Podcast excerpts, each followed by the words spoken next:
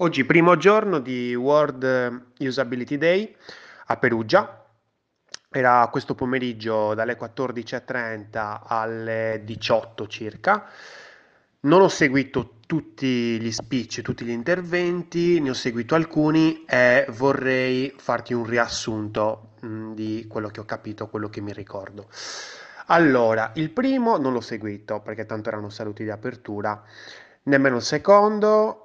Ho seguito un pezzo di quello di Marco Santarelli, ovvero come si chiamava Intelligence delle cose, algoritmi e UMINT nell'analisi sulla sicurezza.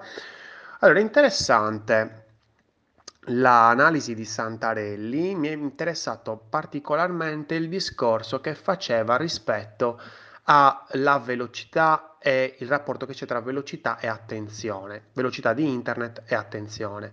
E quindi anche con l'ingresso per dire del 5G, anche la nostra attenzione sarà più mi- minata. Quindi ci saranno più problemi di attenzione, secondo lui. È molto interessante questa analisi che ha fatto e anche eh, un parallelismo tra il junk food e mh, mm, il, um, diciamo, il, il social uh, detox, diciamo, detox come si vuole chiamare, ovvero la disintossicazione da comunque i social o comunque tutti quegli articoli clickbait, insomma, che nuociono alla nostra attenzione alla nostra, um, alla nostra diciamo, mh, al nostro tempo impiegato bene. Molto molto interessante perché mh, eh, ovviamente ha toccato anche un aspetto psicologico. Poi c'è stato il bellissimo intervento di Matteo Moretti eh, di Sheldon Studio, eh, si chiamava Let's Open the Open Data. Ehm, allora, qui mi è piaciuto particolarmente perché Matteo ha guardato, stava guardando i dati, analizzava i dati dal punto di vista di un designer e quindi il discorso principale dei dati, diciamo dei, dei big data accessibili a diciamo gli utenti. Cosa vuol dire? Uh, vuol dire che è molto complesso, diciamo in via generale, andare a mh, mm, leggere, riuscire a leggere i dati eh, per un italiano medio. Quindi non si sta parlando in generale del, dell'utente generico nel mondo, ma proprio in Italia. Cioè abbiamo un tasso di ehm, analfabetismo funzionale molto elevato. Immaginatevi a leggere un'alfabet- un'alfabetizzazione riguardo i dati, i grafici. Cioè, ovviamente se mettiamo un, un grafico o comunque dei dati su un tavolo, cioè pochi italiani riuscire, riuscirebbero a leggerli. E questo è un grosso problema. E quindi lui poneva l'attenzione sull'accessibilità dei dati con diversi progetti che ha fatto molto molto belli con Sheldon Studio eh, per esempio, mh, c'era uno molto interessante eh, riguardo il, um, il, climate change, quindi il cambiamento del clima, eh, prendendo, estrapolando dei dati da Copernicus. Eh, molto figo dove praticamente faceva vedere questa mappa di tutto il mondo, quindi come se fossi su Google Maps, dove c'era eh, una mh, mm, variazione a livello proprio cromatica eh, delle zone in base al cambiamento climatico che c'è stato negli ultimi anni e quindi magari ha fatto la, la prova entrando, andando, facendo zoom in, andando su Perugia e eh, guardando appunto Peru, a Perugia quanto è cambiato per esempio il clima negli ultimi dieci anni. Fighissimo con il discorso dello scrollytelling ehm, che è, non so se conoscete, comunque è una funzione che praticamente ti permette di, scorrendo la pagina, praticamente entrano in azione, entrano in, in scena diversi elementi eh, praticamente attraverso dei parallax e quindi ti fanno vedere insomma una storia attraverso lo, lo scorrimento. Lo fa Apple da parecchi anni, quindi insomma l'avete visto in uh, diversi esempi, secondo me. Quindi scorrendo la pagina ti fa vedere, ti racconta una storia. Allora, molto interessante è stato il, ehm, il- l'intervento di Matteo Moretti. Ehm, riguardo anche qualcos'altro, ora non mi viene in mente, però comunque eh, faceva vedere dei progetti molto interessanti proprio anche a livello visivo, proprio a livello di UI. Eh, infatti vi invito a vedere Sheldon Studio, Sheldon è scritto S-H-Eldon.studio, fanno dei progetti molto interessanti, eh, molto belli a livello di UI. Ehm, il discorso relativo ai dati, eh, certamente insomma è un po' utopistico quello di chiedere a, a grandi brand di aprire i dati e quindi fare in modo che insomma tutti gli utenti possano comprenderli, però altri dati, nel senso come per esempio quello del cambiamento climatico, poi ce n'erano altri ehm, altri progetti, se non sbaglio, adesso non mi vengono in mente, però comunque è, è molto interessante anche per avere un, un attimo più di consapevolezza riguardo a che cosa sta accadendo oggi nel mondo, perché insomma il design questo dovrebbe fare, e lavorare sul mondo di oggi e, e renderlo un attimino più accessibile, più... mm, eh, più usabile anche. Ehm, c'è stato l'intervento di Fabio Bianconi, quello che dicevo ieri che non, forse non avrei seguito, quello CAD and AI, ricerche e sperimentazioni sul supporto del digitale come ausilio della progettazione, che non gli avrei dato un euro e invece l'ho seguito perché tanto ce l'avevo in sottofondo ed era una figata pazzesca, veramente una figata pazzesca. Perché? Perché era un discorso di miglioramento, di conversion rate optimization quasi, eh, legato all'urbanistica. Ma che figata era? Allora, praticamente Bia- Bianconi e il suo staff, eh, quindi anche con eh, Marco Filippucci per dire, ehm, che han- hanno proprio uno, uno studio associato, un laboratorio di ricerca, praticamente sono stati ingaggiati per esempio anche dalla città di Perugia eh, per comprendere che cosa, per esempio c'era questa bellissima piazza, non mi ricordo quale architetto l'aveva progettata, una piazza gigantesca con un prato e tutto quanto, e praticamente il comune non capiva come mai le persone non, non interagissero, non utilizzassero quella piazza, era sempre vuota, c'erano spacciatori, insomma, criminalità. È andato, ha fatto un test, ha fatto una ricerca eh, con eh, gli eye tracker, praticamente quindi quelli che riescono a vedere, a capire che cosa sta guardando la persona, e dei eh, sensori eh, per la pressione e quindi anche il battito cardiaco. Ed è riuscito a ehm, percepire proprio a livello in 3D eh, quali erano le zone dove gli utenti guardavano di più. E ha poi ovviamente interpretato i dati con tutto il laboratorio e ha capito insomma che per dire eh, erano delle zone insomma dove la gente il criminale poteva, cosa ne so, nascondersi per dire guardava appena entravano le persone in questa piazza guardavano subito dietro gli alberi oppure in questo chiostro che c'era tutto in ombra. E quindi eh, migliorare quell'ambiente, migliorare quella piazza poteva risultare diciamo eh, più, mh, più facile, perché comunque è design, perché comunque stai capendo, stai cercando di capire perché un qualcosa non funziona e stai cercando di renderlo funzionale in modo tale che sia un qualcosa che sia anche più vicino alle persone. Quindi molto molto bello. Poi boh, continuando, a- avevano mh, addirittura analizzato sempre con gli eye tracker e i, mh, e i sensori di, di pressione eh, sanguigna il discorso dell'entrata in questo borgo e quindi vedere che, cioè, c'è- praticamente l'ingresso in questo borgo era tutto in zone d'ombra o dove addirittura c'è la pressione saliva, quindi anche si può capire anche cioè, la, la sensazione, le- mh, diciamo, che potrebbe provare quella determinata persona e migliorare, insomma, la sua accoglienza all'interno di quel borgo. E per arrivare a delle situazioni quasi di paura, cioè nel senso che quest'utente quando entrava nel borgo c'erano delle situazioni dove c'era il, um, l'ascensore che cigolava penombra, questo si stava cagando addosso e ovviamente i livelli proprio dell'ansia e dello stress sono schizzati paralleli. Era Fabio, per dire Bianconi, eh, spiegava insomma in maniera anche molto, molto semplice quando i valori insomma vanno bene e quando non vanno bene si è anche dilungato un po' troppo, secondo me, perché insomma era molto interessante, davvero molto interessante. E c'era anche un altro esempio che aveva fatto il professor Bianconi. Eh, Ah sì, praticamente c'era questo esempio dove, dove eh,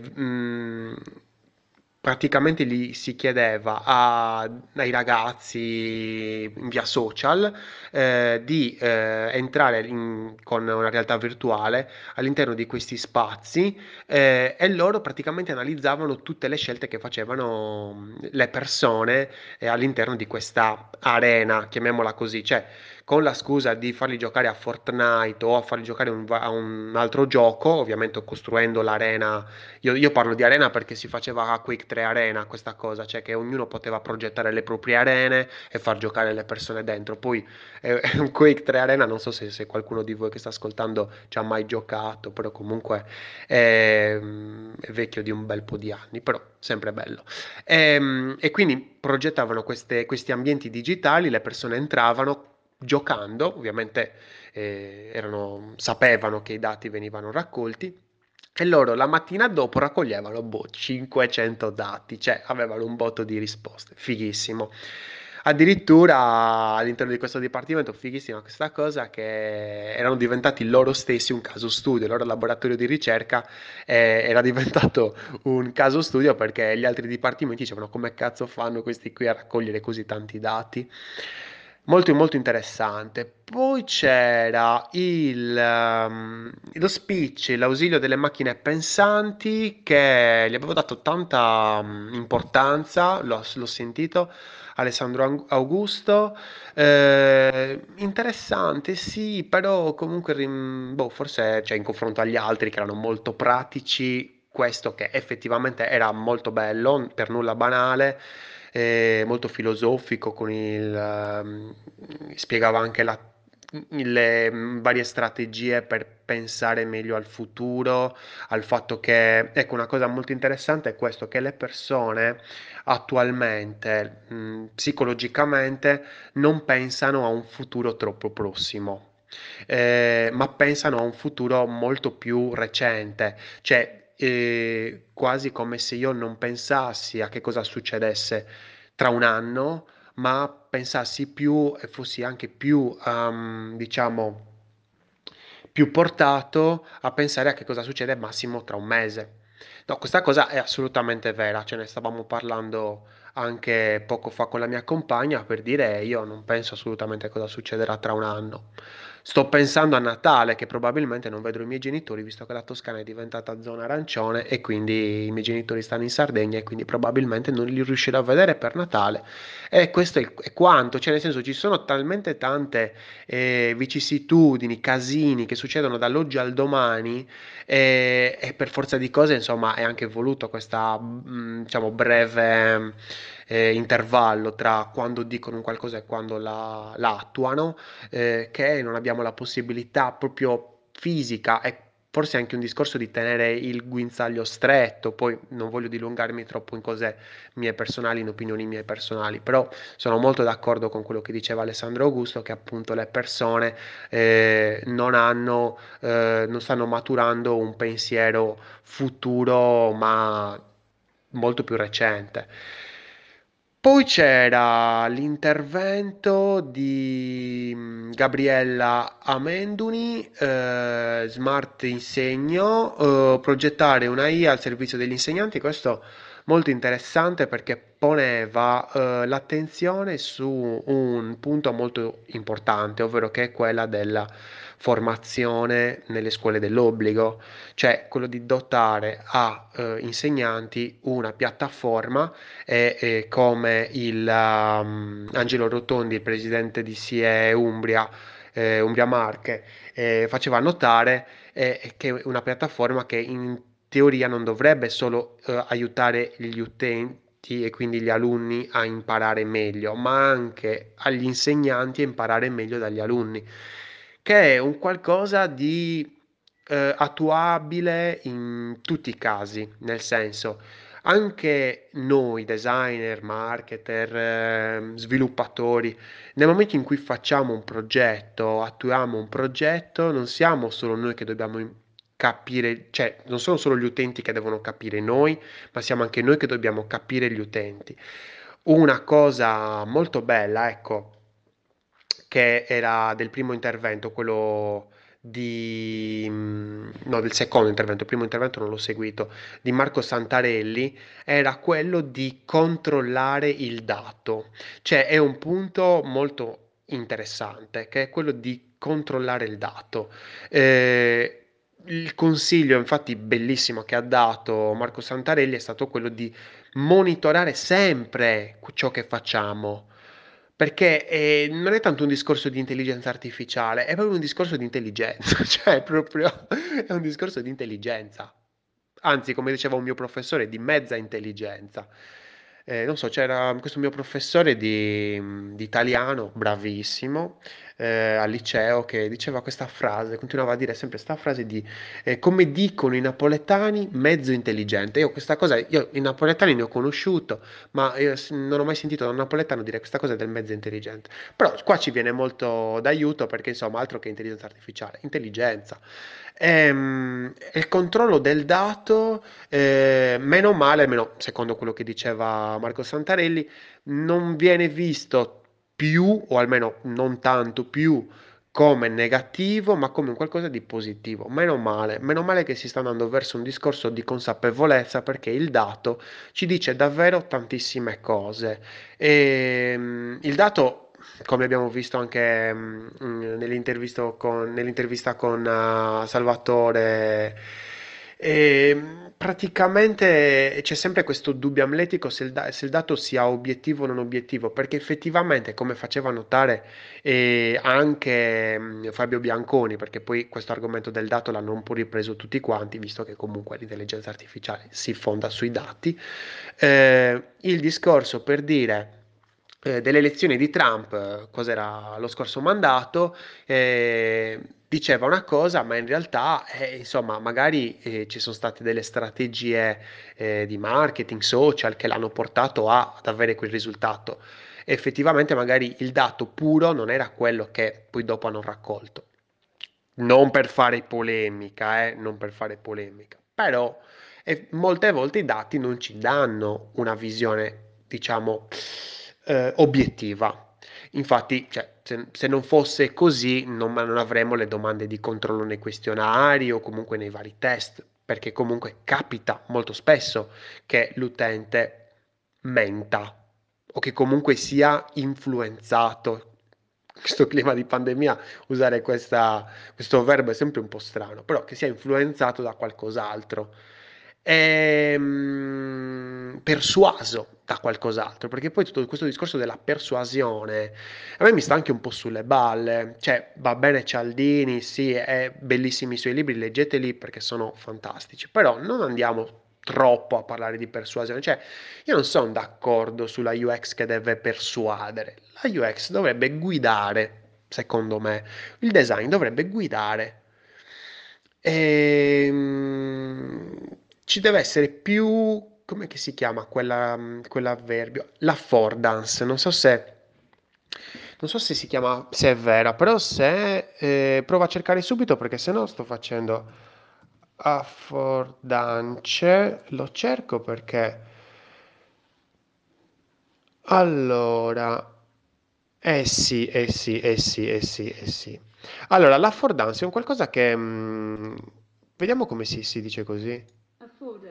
Affordance, quindi l'affordance ehm, è una cosa bellissima. Se non lo sai, ascolta, apri le orecchie perché è una cosa veramente fantastica. Con affordance, te lo sto leggendo Wikipedia, l'ho scoperto io qualche anno fa e quando l'avevo scoperto l'ho detto a tutti ed erano rimasti tutti eh, a bocca aperta. Con affordance, affordance ehm, tra parentesi, invito all'uso, si definisce la qualità fisica di un oggetto che suggerisce a un essere umano le azioni appropriate per manipolarlo. Cioè, raga, è una figata pazzesca sta roba, perché praticamente ogni oggetto, ogni cosa, anche un'interfaccia, dovrebbe eh, dare all'utente la possibilità di essere capito da subito. Infatti ogni oggetto possiede le sue affordance, così come le superfici, gli eventi e i luoghi. Ad esempio una superficie piatta possiede l'affordance di camminare sopra ad essa, una superficie verticale dà affordance di ostacolare un movimento o di blocco di un movimento. Vabbè, comunque se voi vate a vedere la, il significato di affordance su Wikipedia, affordance è scritto, eh, e comunque sì, mm, il, eh, il dato oh, va usato, va saputo usare e attraverso le- il nostro design dobbiamo in- inserire e ehm, in- come si può dire, eh, interpellare eh, questi dati affinché eh, possano essere capiti dagli utenti, in modo tale che possano dare quella che viene, che mi piace considerare una tridimensionalità della, mm, dell'esperienza, perché nel momento in cui eh, io sto guardando un'interfaccia, un sito, un'app, nel momento in cui vado a comprendere meglio un suo, una, una, una sua funzione, un suo significato, allora sicuramente eh, me lo salverò e lo utilizzerò come un vero strumento. Noi stiamo progettando degli strumenti, quindi anche se andiamo a progettare per dire una eh, sponsorizzata, come giustamente facevo notare nello scorso audio, quello relativo all'effetto contesto, eh, nel momento in cui andiamo a creare un qualcosa che è realmente utile alle persone, ovviamente andiamo a aumentare la fruibilità e quindi anche le persone possono fruire di questa eh, attraverso il dato noi controlliamo e capiamo meglio chi abbiamo davanti e, e magari anche come interpellare e stimolare la sua attenzione per un eh, fine puro, mai per un fine secondo uh, di, di, breve termine, ma per un lungo termine. Io la vedo così perché ripaga di più, eh? cioè non perché sono scemo. Ehm, perché ho visto attraverso esperimenti ed es- tutta la mia esperienza eh, che ripaga molto di più la, il lungo termine. Andare a costruire e a progettare un contenuto che eh, tiene conto e rispetta le, le persone. Io sono Lorenzo Pinna, spero ti sia interessata questo riassunto di questa prima giornata eh, del Wood eh, World Disability Day Perugia. Eh, era una birra di UX, diciamo, molto sofisticata, molto, eh, molto fermentata. Progetta responsabilmente e non scordarti il, eh, l'appuntamento di domani eh, che abbiamo il Wood di eh, Roma e quello di Milano. Think about it. Buona serata.